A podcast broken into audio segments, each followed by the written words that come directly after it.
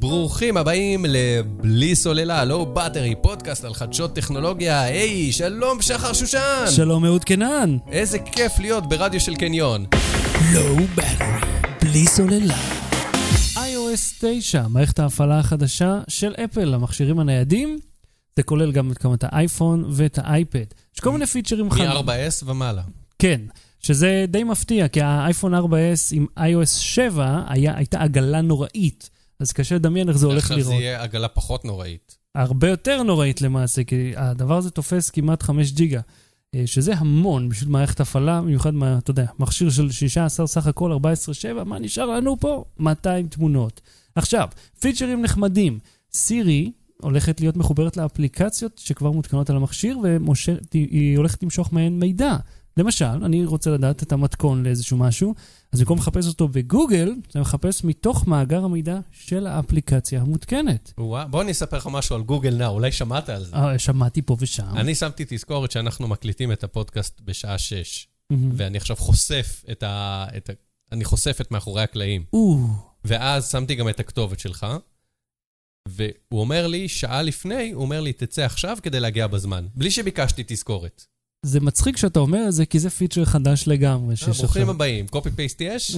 או, בהחלט יש. אגב, לגבי ה copy paste, משהו מיוחד שאין לאף אחד אחר, פיצ'ר חדש שמגיע לאייפד, זה אפשרות להשתמש בעכבר, אה, במקום המקלדת. אתה יכול להחליף את זה, לקבל עכבר, ואז אתה יכול לשלוט, להעתיק ולהדביק טקסט אה, בצורה הרבה יותר נוחה מאשר עם האצבע. אתה יודע מה זה on the go, USB on the go? שמעתם על זה? לא, להעתיק טקסט בתוך המסמך, לא בין מכשירים. אתה שמעת על USB on the go, שאני יכול נו. לחבר עכבר ומקלדת ומדפס, כאילו, כן, אבל אתה, אתה יכול לחבר גם מטוס, מה זה יעזור לך? אתה עדיין צריך לסחוב איתך את המכשירים האלה. אוקיי, אז אני פה, רץ, סליחה, פה אין לך משהו לנצח. זה פיצ'ר ששווה והוא מיוחד. אני הולך עכשיו לחכות בתור בניו יורק לקנות שני אייפדים.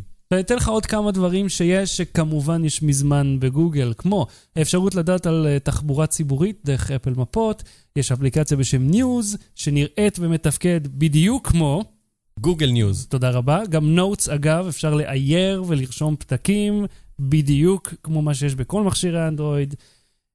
אני בדיוק צריך להעביר לך פתק, שנייה. אני אוציא את האייפון שלי שעלה 650 דולר ואני אקשקש עליו. בהחלט. אתה עוד יכול להשתמש ב Post-its, אבל בסדר. אגב, יש גם אפליקציה לפוסט-איט, אבל זה כבר ישן, זה לא חדש.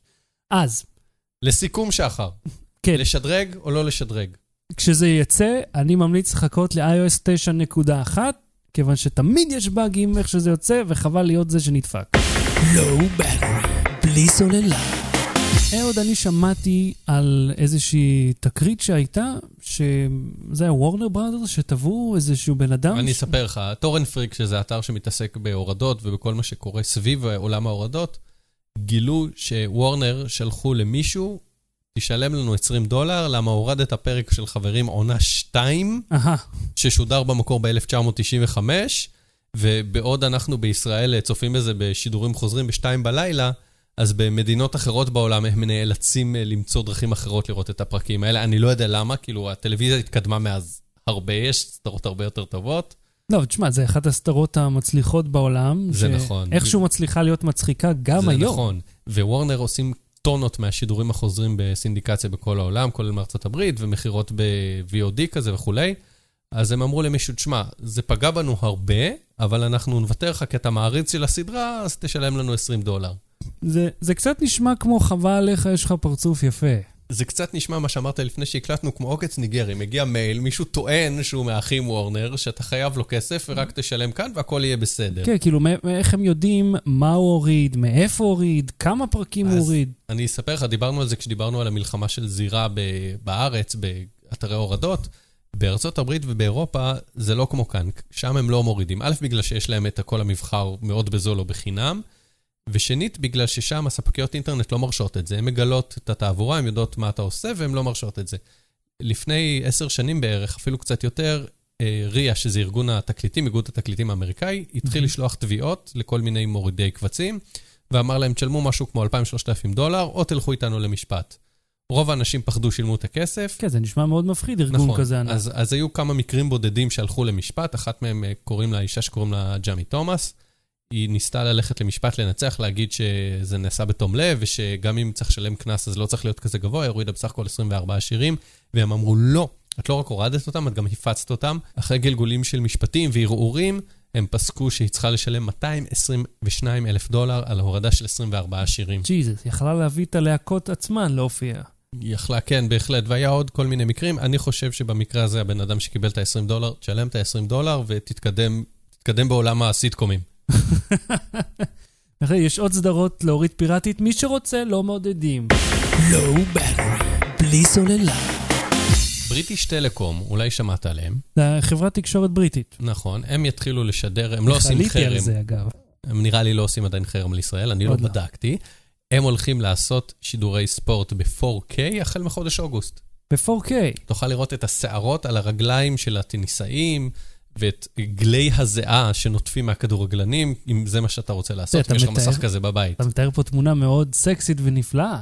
אבל אני חושב באמת ההכרזה המשמעותית פה זה העובדה שהם הולכים לשדר 4K. זאת אומרת, עד היום הפורמט הזה היה זמין או להורדה או לרכישה דרך דיסקים של בלו-ריי, שאגב, יצאו הם ממש לאחרונה, רק זה נהיה זמין בעולם כולו. כן, זאת אומרת, אתה קונה טלוויזיית 4K, אתה משלם עליה 10,000 או 20,000 שקל, ואתה אומר, בעצם אין לי במה לצפות בזה חוץ מהדיסק. הדגמה שהגיע של פרחים וכתמי דיו, בדיוק. וסוף סוף יש שידורים. עכשיו, מה, מה, מה אתה אומר? אנחנו בסוף נעבור לזה? כי כשאני הייתי בתערוכות בחו"ל, באותן התערוכות שאתה היית, אז הראו כל מיני קונספטים של 8K ו-16K וכל מיני קשקושים כאילו, והם אומרים, כרגע זה רק קונספט, זה עוד לא באמת, השידורים עוד לא שם, הציוד עוד לא שם, היוצרים עדיין לא שם, אנחנו ניתקע על HD הרבה זמן? אז תראה, היוצרים כבר שם, והרבה מאוד אה, חברות כבר מייצרות את התוכן ב-4K. המון סרטים מצולמים בפורמט הזה, וגם תוכניות טלוויזיה, במיוחד של יוצרים עצמאיים שמשתמשים במצלמות של רד. שהם- ב-7D וזהו. לא, 7D לא מסוגל. אה, רד, יש גם לפנסוניק מצלמות אה, ועוד כל מיני חברות מאוד גדולות. הרבה מאוד יוצרים עצמאיים עושים את זה, הבעיה היא אה, בתקנים. התקנים בעיקר של השידור, זאת אומרת, הפורמט קיים, יש איך להעביר אותו, אבל התשתית הדרושה לזה היא עצומה. עצם העובדה ש-BT, חברה ענקית, שיש לה הרבה מאוד צופים, אני חושב לא רק בבריטניה, מאפשרת לנו לעשות את זה פעם ראשונה, זאת ההכרזה האמיתית. זאת, זה הכותרת פה. אפשר לראות 4K דרך שידור, שזה חדש לחלוטין, ואני מאמין שלא רחוק היום שבו נוכל לראות 4K גם בארץ. ויש לי מילת סיכום, בסוף אנחנו נראה את זה בטלפון הסלולרי שלנו על 4 אינץ'. אגב, רוב הטלפונים הם כבר ב-QHD, זה חצי מה-4K. אז אתה יודע מה? יכול מאוד להיות. low battery, בלי סוללה. המלצה בדקה. אני רוצה להמליץ על הסרט Deep Web. של- Deep Web. Deep Web של אלכס ווינטר, שהוא ביל מביל וטד, שמקוריין על ידי קיאנו ריבס, די. שהוא טד מביל וטד, סרט שגם לא תרמתי, אני מפיק על פה, אני תורם להמון סרטים עצמאיים ב Kickstarter. הוא עוקב אחרי המשפט של רס אולבריכט, שהוא הואשם שהוא הפעיל את ה Silk Road, שזה חנות שאפשר למכור בסמים באינטרנט. הוא לא מוסיף המון מידע על מה שאפשר למצוא על זה באינטרנט, אבל הוא כן מעניין ולוקח גישה מעניינת וזווית מעניינת על ה Deep Web. מגניב מאוד. אני רוצה להמליץ לכם על תוכנית השותפים של יוטיוב, משהו הפוך לגמרי ממה שאהוד דיבר עליו. התוכנית הזאת מאפשרת למי שנגיד צלם חתונות שמעלה כל מיני שואו-רילים, אם אתם מעלים אה, דברים מעניינים, דברים מקוריים שאתם עשיתם, לא דברים שלקחתם מאחרים, עם מוזיקה מקורית או כזאת שהיא חופשית לשימוש, אתם רק צריכים בין 500 ל-1,000 מנויים, או בין 50 ל-100 אלף צפיות של כל הערוץ כולו, שזה לא כל כך קשה להשיג, ואז אתם משתתפים בתוכנית, זה לא עולה לכם כלום, ואתם יכולים להתחיל להרוויח כסף. יש הרבה אנשים שמתפרנסים מזה, והרבה הרבה יותר אנשים שמרוויחים קצת מהצד. בסופו של דבר, צריך לדווח לרשויות המיסים. תודה רבה שחר שושן, מה הכתובת שלנו? lowbattery.co זהו, בלי שום דבר אחר כך. אני אהוד קינן. אני שחר שושן. יאללה ביי. לואו בטרי, בלי סוללה.